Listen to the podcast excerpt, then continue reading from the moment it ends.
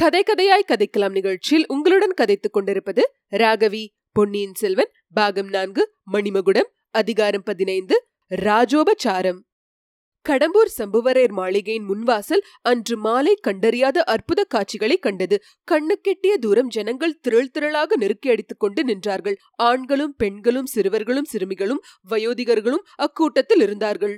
திடமாக காலூன்றி நிற்கவும் முடியாத கிழவர்களும் கிழவிகளும் கோலூன்றி நின்றார்கள். தாங்கள் பிறரால் அங்குமிங்கும் தள்ளப்படுவதை பொருட்படுத்தாமல் அவர்கள் ஆதித்த கரிகாலனின் வீர திருமுகத்தை பார்க்கும் ஆர்வத்தினால் தள்ளாடிக்கொண்டு நின்றார்கள். சிறுவர் சிறுமியர் தாங்கள் ஜனக்கூட்டத்தை நடுவே நசுக்கப்படுவதை பொருட்படுத்தாமல் முண்டியெடுத்துக்கொண்டு முன்னால் வர முயன்று கொண்டிருந்தார்கள். எவ்வன பெண்கள் தங்கள் இயற்கையான கூச்சத்தை அடியோடு கைவிட்டு அந்நிய புருஷர்களின் கூட்டத்தினிடையே இடித்து பிடித்துக் கொண்டு முன்னால் வர பிரயத்தனம் செய்தார்கள். எவ்வன புருஷர்களோ அத்தகைய இளம் பெண்களை சிறிதும் லட்சியம் செய்யாமல் அவர்களின் மீது கடைக்கண் பார்வையை கூட செலுத்தாமல் இளவரசரை நன்றாய் பார்க்கக்கூடிய இடங்களை பிடிப்பதிலேயே கவனம் செலுத்தினார்கள். அவர்களில் பலர் கடம்பூர் மாளிகைக்கு எதிரிலும் பக்கங்களிலும் உள்ள மரங்களின் மீதெல்லாம் ஏறிக் கொண்டிருந்தார்கள். இன்னும் அநேகர் அந்த மாளிகையின் வெளிமதில் சுவரின் பேரிலும் ஏற முயன்று அரண்மனை காவலர்களால் கீழே இழுத்து தள்ளப்பட்டார்கள். பச்சை குழந்தைகளை இடுப்பில் வைத்துக் கொண்டு இளம் பெண்கள் எத்தனையோ பேச அக்கூட்டத்தில் பல இன்னல்களை அனுபவித்துக் கொண்டு நின்றார்கள். அழுத குழந்தைகளிடம் அவற்றின் தாய்மார்கள் கண்ணே அழாதே வீர தமிழகத்தின் மகா வீராதி வீரர் வீர பாண்டியன் தலை கொண்ட ஆதித்த கரிகாலர் சோழர் வரப்போகிறார். அவரை பார்க்கும் பேறு பெற்றால் நீயும் ஒரு நாள் அவரை போல் வீரனாவாய் என்று சொல்லி சமாதானப்படுத்த முயன்றார்கள். இம்மாதிரியே காதலர்கள் தங்கள் காதலிகளிடமும் தாய்மார்கள் தங்கள் புதல்வர்களிடமும் ஆதித்த கரிகாலரை பற்றி சொல்லிக் கொண்டிருந்தார்கள். அந்த விதமாக ஆதித்த கரிகாலரின் வீர புகழ் நாடெங்கும் அக்காலத்தில் பரவியிருந்தது. பன்னிரண்டாவது பிராயத்தில் போர்க்களம் புகுந்து கையில் கத்தி எடுத்து பகைவர் பலரை வெட்டி வீழ்த்தியவரும் சேவர் போர்க்களத்தில் பாண்டிய சைன்யத்தை முறியடித்து வீரபாண்டியன் பாலைவனத்துக்கு ஓடி பாறை குகையில் ஒளிந்து கொள்ளும்படி செய்தவரும் பத்தொன்பதாவது பிராயத்தில் வீரபாண்டியனுடைய ஆபத்வதி படையை சின்னா பின்னம் செய்து அவன் ஒளிந்திருந்த இடத்தை கண்டுபிடித்து அவன் தலையை வெட்டி கொண்டு வந்தவருமான இளவரசரை பார்ப்பதற்கு யார்தான் ஆர்வம் கொள்ளாமல் இருக்க முடியும்? இத்தகைய வீர புருஷரை பற்றி சென்ற மூன்று நாலு வருஷ காலமாக பற்பல வதந்திகள் உலாவி வந்தன. ஆதித்த கரிகாலருக்கு யுவராஜ பட்டாபிஷேகம் ஆன பிறகு சுந்தர சோழ சக்கரவர்த்திக்கும் அவருக்கும் மனத்தாங்கல் வந்துவிட்டது என்றும் ஆதித்த கரிகாலர் தமக்கு பின் பட்டத்துக்கு வருவதை சக்கரவர்த்தி விரும்பவில்லை என்றும் சிலர் சொன்னார்கள். முன்னொரு காலத்தில் காஞ்சியில் தனி ராஜ்யம் ஸ்தாபித்து பல்லவர் பெருங்குலத்தை தொடக்கி வைத்தது போல் ஆதித்த கரிகாலரும் காஞ்சியில் தனி அரசை ஏற்படுத்த விரும்புகிறார் என்றார்கள் சிலர். அவருடைய தம்பியாகிய அருள்மொழிவர்மரிடம் சக்கரவர்த்தி அதிக அன்பு காட்டி பச்சபாதமாக நடந்து கொள்வதால் ஆதித்த கரிகாலருக்கு கோபம் என்றார்கள். வேறு சிலர் இன்னும் சிலர் இதை அடியோடு மறுத்து கரிகாலனையும் அருள்மொழிவர்மனையும் போல் நேயபாவமுள்ள சகோதரர்கள் இருக்க முடியாது என்று சாதித்தார்கள். இளவரசருக்கு இன்னும் திருமணம் ஆகாமல் இருந்தது பற்றியும் பலர் பலவாறு பேசினார்கள். அரச குலத்து மங்கை யாரையும் கரிகாலர் மணப்பதற்கு மறுத்தளித்து ஆலய பட்டர் மகளை மணந்து அரியாசனம் ஏற்றுவிக்க எண்ணியதுதான் தந்தைக்கும் மகனுக்கும் வேற்றுமை நேர்ந்த காரணம் என்றும் சிலர் சொன்னார்கள். ஆதித்த கரிகாலருக்கு சித்த பிரமை என்றும் பாண்டிய நாட்டு மந்திரவாதிகள் சூனிய வித்தையினால் அவரை பைத்தியமாக்கி விட்டார்கள். என்றும் அதனாலேயே சக்கரவர்த்திக்கு பிறகு அவர் சோழ சிங்காதனம் ஏறுவதை சிற்றரசர்கள் விரும்பவில்லை என்றும் சிலர் பேசிக் கொண்டார்கள் எது எப்படி இருந்தாலும் அந்த மகாவீரனை பார்ப்பதற்கு ஜனங்கள் அளவில்லாத ஆர்வம் கொண்டிருந்தார்கள். கடம்பூர் மாளிகைக்கு இளவரசர் கரிகாலர் விஜயம் செய்ய போகிறார் என்ற செய்தி பரவியதிலிருந்தே சுற்றுப்பக்கங்களிலிருந்து பெரும் கிளர்ச்சி உண்டாகியிருந்தது. அன்று மாலை வரப்போகிறார் என்று தெரிந்த பிறகு அக்கம் பக்கத்தில் இரண்டு காத தூரம் வரையில் இருந்த எல்லா ஊர்களிலிருந்தும் மக்கள் வந்து திரண்டு விட்டார்கள். அந்த கூட்டத்தை ஜனசமுத்திரம் என்று சொல்வது மிக பொருத்தமா இருந்தது. ஆயிரம் ஆயிரம் ஜனங்களின் கண்டங்களிலிருந்து எழுந்த பேச்சு குரல்கள் உருத்தெரியாத ஒரே இரைச்சலாகி சமுதிர கோஷத்தைப் போலவே கேட்டுக்கொண்டிருந்தது மாளிகையின் முன்வாசலுக்கு எதிரே இளவரசரும் அவருடைய பரிவாரங்களும் வருவதற்கு அரண்மனை காவலர்கள் வழிவகுத்து நின்றார்கள். பின்னாலிருந்த ஜனங்கள் வந்து மோதியபடியால் முன்னாலிருந்தவர்கள் தள்ளப்பட்டு அவ்வழியை அடைக்க பார்த்ததும் காவலர்களால் தள்ளப்பட்டு அவர்கள் மீண்டும் பின்னால் சென்றதுமான காட்சி சமுத்திரக்கரையில் அலைகள் வந்து மோதிவிட்டு பின் வாங்குவதை ஒத்திருந்தது. மரத்தின் மேல் இருந்த ஒருவன் திடீரென்று அதோ வருகிறார்கள்! என்று கூவினான். எங்கே? எங்கே? என்று ஆயிரம் குரல்கள் எழுந்தன. ஒரு குதிரை அதிவேகமாக வந்தது. கூட்டத்தை சிறிதும் பொருட்படுத்தாமல் புகுந்து பாய்ந்து வந்தது. குதிரையின் காலடியில் சிக்கிக் கொள்ளாமல் இருக்கும்படி ஜனங்கள் இருபுறமும் நெருக்கி எடுத்துக்கொண்டு நகர்ந்து கொண்டு வழிவிட்டார்கள்.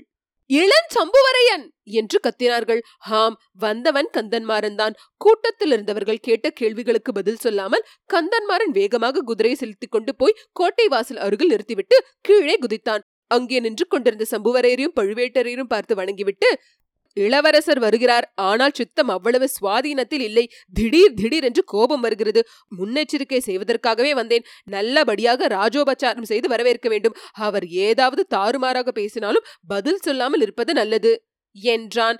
இவ்விதம் குறிவிட்டு அங்கே நிற்காமல் மேலே அண்ணாந்து பார்த்தான். முன்வாசல் கோபுரத்தின் மேன்மாடியில் அரண்மனை பெண்கள் காத்திருப்பது தெரிந்தது. உடனே கோட்டை வாசலில் புகுந்து உள்ளே சென்று அங்கே ஒரு பக்கம் இருந்த மச்சுப்படிகளின் வழியாக மேலே ஏறி சென்றான். பெண்கள் இருக்குமிடத்தை அடைந்ததும் கந்தன்மாறனுடைய கண்கள் மற்றவர்களை பொருட்படுத்தாமல் நந்தினி தேவி இருக்குமிடத்தை தேடி கண்டுபிடித்தன. அவள் அருகில் சென்று தேவி தங்கள் விருப்பத்தை நிறைவேற்றினேன் இளவரசரை அழைத்து வந்தேன். அதோ வந்து கொண்டிருக்கிறார். ஆனால் மதம் பிடித்த யானையைப் போல் இருக்கிறார். அவரை எப்படி சமாளிக்கப் போகிறோமோ தெரியவில்லை என்றான். ஐயா அதை பற்றி என்ன கவலை? மதம் பிடித்த யானை அடக்கி ஆள்வதற்கு தங்கள் சகோதரியின் இரு கண்களாகிய அங்குசங்கள் இருக்கின்றன என்றாள் நந்தினி. மணிமேகலை அக்கா இது என்ன பேச்சு? என்றாள். கந்தன்மாறன் மணிமேகலை பழுவூர் ராணி கூறுவதில் தவறொன்றுமில்லையே. ஆதித்த கரிகாலனை போன்ற வீராதி வீரனை பத்தியாக பெற தவம் செய்திருக்க வேண்டுமே என்றான். மணிமேகலை பதில் சொல்வதற்குள் நந்தினி குறுக்கிட்டு ஐயா இளவரசருடன் இன்னும் யாரேனும் வருகிறார்களா? என்று கேட்டாள். ஆமாம் பார்த்திவேந்திரன் பல்லவனும் வந்தியத்தேவனும் வருகிறார்கள். நந்தினி மணிமேகலை குறிப்பாக பார்த்துவிட்டு எந்த வந்தியத்தேவன்? தங்களுடைய சிநேகிதன் என்று சொன்னீர்களே அவனா? என்றாள். ஹாம் என்னை பின்னாலிருந்து குத்தி கொல்ல பார்த்த அந்த பரம சிநேகிதன் தான். அவன் எங்கிருந்தோ எப்படியோ வந்து குதித்து வெள்ளாற்றங்கரில் எங்களோடு சேர்ந்து கொண்டான். இளவரசருடைய தாட்சண்யத்துக்காக பார்த்தேன். இல்லாவிடில் அங்கேயே அவனை என் கத்திக்கு இரையாக்கி இருப்பேன் என்றான். மணிமேகலின் முகம் சுருங்கி புருவங்கள் நெறிந்தன அண்ணா அவர் உங்கள் முதுகில் குத்தியது உண்மையாக இருக்கும் பட்சத்தில் அவரை எதற்காக இந்த மாளிகைக்குள் வர வேண்டும் என்றாள். கண்ணே நீ பேசாமல் இரு. அதெல்லாம் புருஷர்களின் விஷயம். நேற்றைக்கு சண்டை போட்டுக் கொள்வார்கள் இன்றைக்கு கட்டி புரளுவார்கள் என்றாள் நந்தினி. கந்தன்மாறன் புன்னகை புரிந்து அப்படியெல்லாம் ஒன்றுமில்லை. இளவரசரின் முகத்துக்காக பார்க்க வேண்டியதாயிற்று. ஓஹோ கூடை கூடையாக புஷ்பம் கொண்டு வந்து வைத்திருக்கிறீர்களே. நீங்கள் இங்கிருந்து பொழிகிற மலர் மழையினால் இளவரசரின் கோபம் தணிந்து அவர் சாந்தமடைந்து விடுவார். அதோ வந்து விட்டார்கள். நான் கீழே போகிறேன். என்று சொல்லிவிட்டு விடுவிடுவென்று மச்சுப்படிகளில் இறங்கி போனான். அந்த முன்வாசலின் மேன்மாடத்திலிருந்து பார்க்கும்போது கண்ணு கெட்டிய தூரம் பார்த்திருந்த ஜனசமுத்திரத்தின் நடுவே சுழிக்காற்றினால் ஏற்படும் நீர் சுழலைப் போல ஓரிடத்தில் தோன்றிக் கொண்டிருந்தது. அந்த சுழலின் மத்தியில் அகப்பட்டுக் கொண்ட நாவாயைப் போல் மூன்று குதிரைகளும் அவற்றின் மேல் வந்த வீரர்களும் சில சமயம் தோன்றினார்கள். மறுகணத்தில் சமுத்திரத்தின் பேரலைகளினால் அவர்கள் மறைக்கப்பட்டார்கள். அவ்விதம் ஏற்பட்ட சுழல் மேலும் மேலும் பிரயாணம் செய்து கோட்டையின் முன்வாசலை நெருங்கிக் கொண்டிருந்தது. கடைசியில் கோட்டை வாசலுக்கே வந்துவிட்டது. கோட்டை வாசலை அடைந்த மூன்று குதிரைகள் மீதும் வீற்றிருந்தவர்கள் ஆதித்த கரிகாலரும் பார்த்திபேந்திரனும் வந்தியத்தேவனும் தான் அவர்களை தொடர்ந்து வந்த யானை குதிரை பரிவாரங்கள் எல்லாம் வெகு தூரம் பின்னாலேயே அந்த பெரிய ஜனசமுத்திரத்தினால் தடை செய்யப்பட்டு நின்றுவிட்டன. குதிரைகள் வந்து மாளிகை வாசல் நின்றதும் ஒரு பெரிய முழக்கம் எழுந்தது. இருபது பேரிக்கைகள் இருநூறு கொம்புகள் முன்னூறு தாரைகள் ஐநூறு தம்பட்டங்களிலிருந்து எழுந்த அந்த பெருமுழக்கத்தை கேட்டு அந்த மாபெரும் ஜனசமுத்திரத்தின் பேரிரைச்சலும் ஒருவாறு அடங்கியது. வாத்தியங்களின் பெருமுழக்கம் சிறிது நேரம் ஒழித்துவிட்டு சட்டென்று அடங்கி நின்றது. அப்போது ஏற்பட்ட நிசப்தத்தில் கட்டியங்கூறுவோன் மேன்மாடத்தை அடுத்திருந்த ஒரு மேடை மீது நின்று இடிமுழக்க குரலில் கூவினான். சூரிய வம்சத்திலே பிறந்த மனுமான் தாத்தா அந்த வம்சத்திலே புறாவுக்காக உடலை அறுத்து கொடுத்த சிபி சக்கரவர்த்தி. சிபி சக்கரவர்த்திக்கு பின் தோன்றிய ராஜகேசரி அவருடைய புதல்வர் பரகேசரி பசுவுக்கு நியாயம் வழங்குவதற்காக புதல்வனை பலி கொடுத்த மனுநீதி சோழன். இமயமலையில் புலிலட்சனை பொறித்த கரிகால் பெருவளத்தான் நலங்கிள்ளி நெடுங்கிள்ளி பெருனர் கிள்ளி குளமுற்று துஞ்சிய கிள்ளி வளவன் குரா பள்ளி துஞ்சிய கிள்ளி வளவன் எழுபத்தி இரண்டு சிவாலயம் எடுப்பித்த கோப்பெருஞ்சோழர் இவர்கள் வழி தோன்றிய தொண்ணூறு மாறும் புன் சுமந்த பழையாறை விஜயாலய சோழர் அவருடைய குமாரர் சசியமலையிலிருந்து புகார் நகரம் வரையில் காவேரி நதி தீர்த்தத்தில் எண்பத்தி இரண்டு சிவாலயம் எடுப்பித்த ஆதித்த சோழர் அவருடைய குமாரர் மதுரையும் ஈழமும் கொண்டு தில்லை சுற்றம்பரத்தில் பொன் மண்டபம் கட்டிய பராந்தக சோழ சக்கரவர்த்தி அவருடைய குமாரர் இரட்டை மண்டலத்து கண்ணர தேவன் படைகளை முறியடித்து ஆற்று துஞ்சிய வீராதி வீரராகி அருஞ்சிய தேவர் அவருடைய குமாரர் ஈழம் முதல் சீட்புலி நாடு வரை ஒரு குடை நிழலில் ஆளும் பழையாறை பராந்தக சுந்தர சோழ சக்கரவர்த்தி அவருடைய மூத்த குமாரர் கோப்பெரு மகனார் வடதிசை மாதண்ட நாயகர் யுவராஜ சக்கரவர்த்தி வீர பாண்டியன் தலை கொண்ட ஆதித்த கரிகாலர் சோழர் விஜயம் செய்கிறார். பராக் பராக் பராக்! என்று அக்கட்டியங்கூறுவான் கூறி முடித்ததும் மழை பெய்து இடியிடித்து ஓய்ந்தது போல் இருந்தது. உடனே அவன் அருகில் இருந்த இன்னொரு கட்டியக்காரன் கொல்லிமலை மன்னன் ஒரே அம்பில் சிங்கத்தையும் கரடியையும் மானையும் பன்றியும் சேர்த்து தொலைத்த வீரன் வல்லில் ஓரி அவனுடைய பரம்பரையில் வழி வழி தோன்றிய ராஜாதி ராஜ ராஜ மார்த்தாண்ட வீர கம்பீர சம்புவரையர் சோழ சக்கரவர்த்தி குலத்திற்கு என்றும் துணைவன் வீர நாராயண ஏரியின் காவலன் ஐயாயிரம் வீரப்படையின் தண்டநாயகன் தனது சிறு அரண்மனையில் எழுந்தருளிருக்குமாறு கோப்பெருமகனார் ஆதித்த கரிகால சோழரை மனமொழி மெய்களால் உவந்து வரவேற்கிறார். சோழ குலத்தோன்றலின் வரவு நல் வரவு ஆகுக! என்று கூவினான். அவன் அவ்விதம் பேரிடி போன்ற குரலில் கூறி முடித்ததும் மேல் மாடியிலிருந்து மலர் மாறி பொழிந்தது. ஆதித்த கரிகாலனும் வந்தியத்தேவனும் அண்ணாந்து பார்த்தார்கள். அங்கே இருந்த பல பெண்களின் சுந்தர முகங்களுக்கு நடுவில் வந்தியத்தேவனுக்கு மணிமேகலையின் மலர்ந்த புன்னகையுடன் கூடிய முகம் மட்டும் தெரிந்தது. வந்தியத்தேவனும் ஒரு கணம் புன்முறுவல் செய்தான். உடனே தன் காரியம் எவ்வளவு தவறானது என்பதை உணர்ந்தவன் போல் வேறு திசையை நோக்கினான். அதே சமயத்தில் மேலே நோக்கிய ஆதித்த கரிகாலனின் முகத்தில் முன்னைவிட கடுகடுப்பு அதிகமாயிற்று. அவன் குதிரை மீதிருந்து கீழே குதித்தான். மற்ற இருவரும் குதிரை மீதிருந்து இறங்கினார்கள். இதற்குள் மறுபடியும் வாத்தியங்களின் கோஷம் முழங்க தொடங்கிவிட்டது. விருந்தாளிகளும் அவர்களை வரவேற்பதற்கு வாசலில் நின்றவர்களும் கோட்டை வாசலுக்குள் புகுந்தார்கள். உடனே கோட்டை வாசலில் கதவுகள் படார் படார் என்று சாத்தப்பட்டன.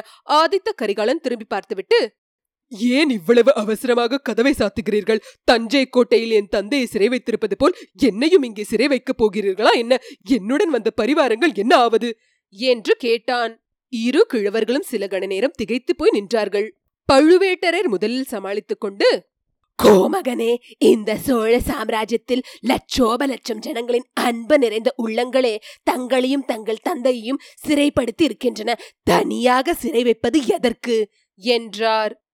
இளவரசே தங்களுடைய தரிசனத்துக்காக வந்திருக்கும் பெருந்திரளான மக்கள் இந்த சிறிய குடிசைக்குள் புகுந்தால் என்ன ஆவது? அவர்கள் வெளியில் நிற்கும்போது அக்கம் பக்கமுள்ள தோப்புகள் எல்லாம் குரங்குகள் அழித்த மதுவனம் போல் ஆகிவிட்டன. ஜனக்கூட்டம் கலைந்ததும் தங்களுடன் வந்த பரிவாரங்களை உள்ளே அழைத்து வருகிறோம். அதுவரையில் தங்களுக்கு வேண்டிய பணிவிடைகளை செய்ய இங்கே பணியாளர் பலர் இருக்கிறார்கள். என்றார் சம்புவரையர். இச்சமயம் கோட்டை வெளிவாசலில் ஜனங்களின் ஆரவாரம் அதிகமானது போல் கேட்டது. கரிகாலன் கந்தன்மாறனிடம் முன்வாசல் மேன்மாடிக்கு போக வழி எங்கே? என்று கேட்டான். கந்தன்மாறன் மாடிப்படிகள் இருந்த இடத்தை சுட்டிக்காட்டியதும் கரிகாலன் அந்த பக்கம் நோக்கி விடுவிடுவென்று நடந்து சென்றான். கந்தன்மாறனும் வந்தியத்தேவனும் பார்த்திவேந்திரனும் உடன் சென்றார்கள். சம்புவரையர் பழுவேட்டரையரை பார்த்து இது என்ன வழியோடு போகிற சனியனை விலைக்கு வாங்கியது போல் வாங்கிக் கொண்டோமே. இவனுடைய மூளை சரியாக இருப்பதாகவே தோன்றவில்லையே. சின்ன பிள்ளைகளின் பேச்சை கேட்டு இந்த காரியத்தில் தலையிட்டோமே. என்றார். அப்படி என்ன மோசம் வந்துவிடப் போகிறது? காரியம் நடந்தால் நடக்கட்டும் நடக்காவிட்டால் போகட்டும் என்றார் பழுவேட்டரையர். காரியத்தை பற்றி நான் சொல்லவில்லை. நம் வீட்டில் இருக்கும்போது ஏதாவது ஏடா கூடமாக நடக்கக்கூடாதல்லவா? நிமித்தம் ஒன்றும் சரியாக இல்லை. அவனோ மதம் பிடித்த யானையைப் போல் இருக்கிறான். முகத்தின் கடுகடுப்பையும் நாக்கில் விஷத்தையும் பார்த்தீர்கள் அல்லவா சில நாள் பல்லை கடித்துக்கொண்டு பொறுமையா இருக்க வேண்டியதுதான். அந்த பல்லவன் பார்த்திபேந்திரன் அவனை கட்டுக்குள் வைத்திருக்க உதவியாய் இருப்பான். இன்னொரு துஷ்டன் சிறுவன் பின்னோடு வந்திருக்கிறானே. அவனைத்தான் எனக்கு பிடிக்கவில்லை. அவன் ஒற்றன் என்று கூட எனக்கு சந்தேகம். முன்னால் நாம் கூட்டம் போட்ட அன்றைக்கு கூட அவன் இங்கு வந்திருந்தான் அல்லவா? நேற்று மாலை இந்த கோட்டைக்கு வெளியில் மரத்தின் மறைவில் நின்றவனும் அவன்தான். அவன் என் மகனுடைய சிநேகிதன் அல்லவா? ஆகையால் அவனை பற்றிய பயமில்லை. இப்போது எதற்காக பெண்கள் இருக்கும் இடத்துக்கு அவசரமாக போகிறார்கள்? நாமும் போவோமா? இச்சமயம் மச்சுப்படி வரையில் போன பார்த்திபேந்திரன் திரும்பி வந்து இரு பெரும் குறுநில மன்னர்கள் பேசிக் கொண்டிருந்த இடத்தை அணுகினான். சம்புவரையர் கடைசியாக கூறிய வார்த்தைகள் அவன் காதில் விழுந்தன. ஐயா இளவரசர் விஷயத்தில் உங்களுக்கு வேறு என்ன சந்தேகம் இருந்தாலும் பெண்கள் சம்பந்தமான சந்தேகம் மட்டும் வேண்டியதில்லை. பெண்களை அவர் கண்ணெடுத்தும் பார்ப்பதில்லை என்று சொன்னான். பழுவேட்டரர் புன்னகையுடன் அப்படியானால் அவரை நாம் இங்கே அழைத்ததன் நோக்கம் எப்படி நிறைவேறும்? என்று கேட்டார். அது சம்புவரையர் திருமகளின் அதிர்ஷ்டத்தையும் சோழ சாம்ராஜ்யத்தின் அதிர்ஷ்டத்தையும் பொறுத்தது. பார்த்திபேந்திரா மணிமேகலின் அதிர்ஷ்டம் ஒரு புறம் இருக்கட்டும். வரும்போதே எதற்காக இளவரசர் இவ்வளவு கடுகடுத்த முகத்துடன் வருகிறார்? எதற்காக இப்படி விஷமாக பேசுகிறார்? இவரை நீ எப்படியாவது இங்கிருந்து சமாதானமாக அழைத்து போனால் போதும் என்று தோன்றுகிறது. என்றார் சம்புவரையர். வெள்ளாற்றங்கரை வரையில் இளவரசர் சுமூகமாகவும் குதூகலமாகவும் வந்தார். பின்னர் இந்த வந்தியத்தேவனும் வைஷ்ணவன் ஒருவனும் வந்து சேர்ந்தார்கள். அவர்கள் ஏதோ சொல்லியிருக்க வேண்டும். அது முதல் இளவரசர் குணம் மாறியிருக்கிறது. நாங்களும் அப்படித்தான் நினைத்தோம். இப்போது என்ன செய்யலாம்? அந்த துஷ்ட பையனும் உங்களோட வந்திருக்கிறானே. நீங்கள் கொஞ்சம் பொறுமையாயிருங்கள் நான் எல்லாம் சரிப்படுத்துகிறேன். அந்த பையனுடன் எனக்கும் ஒரு சண்டை இருக்கிறது. அதை நான் சமயம் பார்த்து தீர்த்துக் கொள்கிறேன் என்றான் பார்த்திபேந்திரன். கரிகாலனும் மற்ற இருவரும் முன்வாசல் மேன்மாடத்துக்கு சென்றபோது அங்கிருந்த பெண்கள் திரும்பியபடியால் இறங்கி வரும் சமயமாயிருந்தது. கரிகாலன் கந்தன்மாறனை பார்த்து நண்பனே தாய்மார்களை எல்லாம் நமக்காக இங்கே வந்து காத்திருக்கும்படி செய்யலாமா? அது பெருந்தவறு. நாமல்லவா இவர்கள் இருக்குமிடம் சென்று நமது வணக்கத்தை செலுத்த வேண்டும். என்று கூறிவிட்டு பெண்மணிகளுக்கு வணங்கி வழிவிட்டு நின்றான். ஒவ்வொருவராக இறங்கியபோது கந்தன்மாறனிடம் யார் யார் என்று கேட்டு தெரிந்து கொண்டான். நந்தினியை பார்த்ததும் ஓ பழுவூர் இளைய பிராட்டி அல்லவா? உண்மையாகவே வந்திருக்கிறார்களா? மிகவும் சந்தோஷம். என்றான். நந்தினி ஒன்றும் சொல்லாமல் அவனை தன் கூரிய கண்களால் பார்த்துவிட்டு சென்றாள். அப்பார்வையின் தீட்சண்யத்தினால் கரிகாலனுடைய உடம்பு சிறிது நடுங்கிற்று. மறுகணமே அவன் சமாளித்துக் கொண்டு பின்னால் வந்த மணிமேகலை பார்த்து ஓஹோ இவள் உன் தங்கை மணிமேகலையாக இருக்க வேண்டும். சித்திரத்தில் எழுதிய கந்தர்வ கன்னிகையை போல் இருக்கிறாள். இவளுக்கு விரைவில் ஒரு நல்ல மாப்பிள்ளையை பார்த்து கல்யாணம் பண்ணி வைக்க வேண்டும் என்றான். மணிமேகலை வெட்கத்தினால் குழிந்த கண்ணங்களுடன் வந்தியத்தேவனை கடைக்கண்ணால் பார்த்துவிட்டு மடமடவென்று கீழே இறங்கினாள். பெண்கள் எல்லாருமே சென்ற பிறகு கரிகாலன் அந்த மேல் மாடத்தின் முகப்புக்கு சென்று நின்றான். வாசலில் அப்போதுதான் கலையத் தொடங்கியிருந்த ஜனக்கூட்டத்தினிடையே மறுபடியும் பேர் ஆரவாரம் எழுந்தது. ஜனங்கள் திரும்பி கோட்டை வாசல் அண்டை வரத் தொடங்கினார்கள். அந்த மேல் மாடத்தையொட்டி தனியாக நீண்டு அமைந்திருந்த மேடையில் கட்டியங்குருவோர் நிற்பதை கரிகாலன் கவனித்தான். அவனை சமிங்கியினால் அருகே வரும்படி அழைத்தான். வந்தவுடன் ஜனங்களுக்கு சில விஷயங்களை அறிவிக்கும்படி கூறினான்.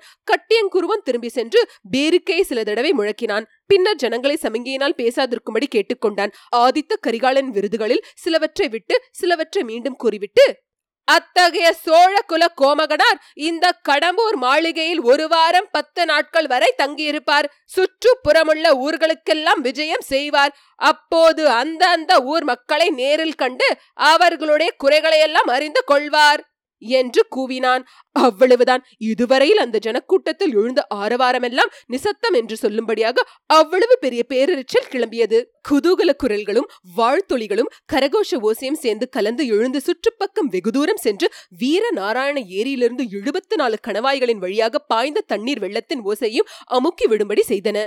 சம்புவரையரும் பழுவேட்டரையரும் பார்த்திபேந்தனும் அவர்கள் முன்னால் நின்ற இடத்திலே நின்று கொண்டிருந்தார்கள். ஆதித்த கரிகாலன் அவர்கள் நின்ற இடத்தை நெருங்கியதும் பார்த்திபேந்திரா இது என்ன இங்கே நின்று விட்டாய்? இந்த கிழவர்களுடன் சேர்ந்து நீயும் சதி ஆலோசனை செய்ய தொடங்கிவிட்டாயா? என்று கேட்டான். கிழவர்கள் இருவரும் திடுக்கிட்டு கரிகாலனுடைய முகத்தை பார்த்தார்கள். அவன் முகத்தில் புன்னகை தவழ்ந்து கொண்டிருந்தது. சம்புவரையர் சிறிது சமாளித்துக் கொண்டு கோமகனே சற்று முன் சிறை என்றீர்கள் இப்போது சதி என்கிறீர்கள். இந்த குடிசையில் தாங்கள் விருந்தாளியாக தங்கியிருக்கும் போது தங்களுக்கு அணு அளவேனும் தீங்கு நேராது என்று ஆணையிட்டு கூறுகிறேன். அவ்விதம் நேர்வதற்கு முன்னால் என் உடலிலிருந்து உயிர் பிரிந்து போயிருக்கும். என்றார். ஐயா எனக்கு தீங்கு நேரும் என்று நான் அஞ்சுவதாக எண்ணினீர்களா? ஒரு லட்சம் பாண்டி நாட்டு பகைவர்களின் மத்தியில் இருக்கும் போதே எனக்கு தீங்கு நேரும் என்று நான் அஞ்சியதில்லை. என் அருமை சிநேகிதர்களின் மத்தியில் இருக்கும்போது அஞ்சுவானேன். ஆனால் தங்களுடைய இந்த மாளிகையை குடிசை என்று மட்டும் கூற வேண்டாம். ஆஹா இதை சுற்றியுள்ள மதில் சுவர்கள் எவ்வளவு உயரம் எவ்வளவு கனம் தஞ்சாவூர் கோட்டை முதலை விட பெரியதாக வல்லவா இருக்கிறது. எந்த பகைவர்களை முன்னிட்டு இவ்வளவு பந்தோபஸ்தாக கோட்டை கட்டினீர்கள்? என்றான் கரிகாலன். இளவரசே எங்களுக்கென்று தனி பகைவர்கள் யாரும் இல்லை. சோழ குலத்தின் பகைவர்கள் எங்கள் பகைவர்கள். சோழ குலத்தின் நண்பர்கள் எங்களுக்கும் நண்பர்கள். தங்களது வாக்குறுதி எனக்கு மிக்க மகிழ்ச்சி அளிக்கிறது. இதை தங்கள் குமாரன் கந்தன்மாரிடனும் சொல்லி வையுங்கள். என்னுடைய நண்பனாகிய வானர் குலத்து இளவரசனை கந்தன்மாரன் தன்னுடைய பகைவன் என்று கருதி வருகிறான். இது பெரும் பிழையல்லவா என்று ஆதித்த கரிகாலன் கூறியபோது கந்தன்மாரன் தலையை குனிந்து கொண்டான். இத்துடன் அதிகாரம் பதினைந்து முற்றிற்று.